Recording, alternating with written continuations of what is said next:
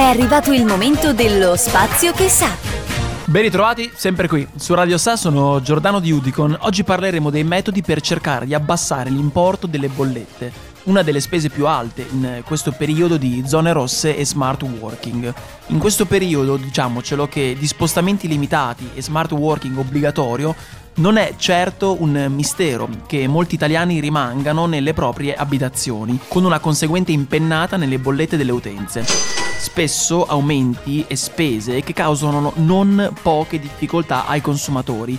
Ci sono però alcune azioni, anche banali, che si possono fare per cercare di ridurre il peso della bolletta nel bilancio familiare. Per contenere i consumi di energia elettrica e gas e quindi abbassare i costi della bolletta è possibile agire su tanti fronti, a partire dal ridurre gli sprechi con comportamenti improntati a una buona condotta nei confronti dell'utilizzo delle risorse energetiche. Si può eh, sicuramente cominciare spegnendo gli elettrodomestici durante la notte, anziché lasciarli in modalità stand-by oppure optare per lampadine a basso consumo o i LED per contenere i costi associati all'illuminazione domestica e ancora orientarsi su elettrodomestici a risparmio energetico. Quanto ai consumi gas, anche in questo caso un primo significativo taglio della bolletta passa da comportamenti più responsabili che sono legati innanzitutto a un uso corretto del termostato se l'abitazione è dotata di una caldaia e non di uno scaldabagno che fa invece aumentare l'esborso in bolletta. Basti infatti ricordare a questo proposito che è bene non portare la temperatura del termostato al di sopra dei 21 gradi. Al di sopra dei 21 gradi.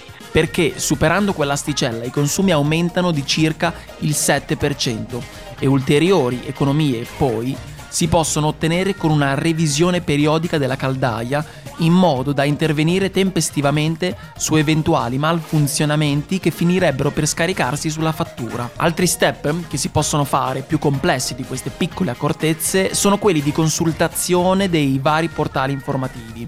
In primo luogo, una tariffa più vantaggiosa per l'energia è un buon punto dal quale iniziare magari confrontando varie offerte con un comparatore web oppure utilizzare la piattaforma online realizzata e gestita dall'acquirente unico sulla base di quanto disposto dall'ARERA che mette a disposizione un motore di ricerca di semplice utilizzo e offre una serie di informazioni utili sui mercati dell'energia e sulle novità di legge previste. Potete contattarci al nostro numero verde 813 56 18 e l'intervento di oggi fa parte del progetto ConsumerNet Associazioni in rete per la tutela dei consumatori per l'anno 2021 con il contributo ex legge regionale 4 del 2017. Un saluto a tutti quanti e a presto!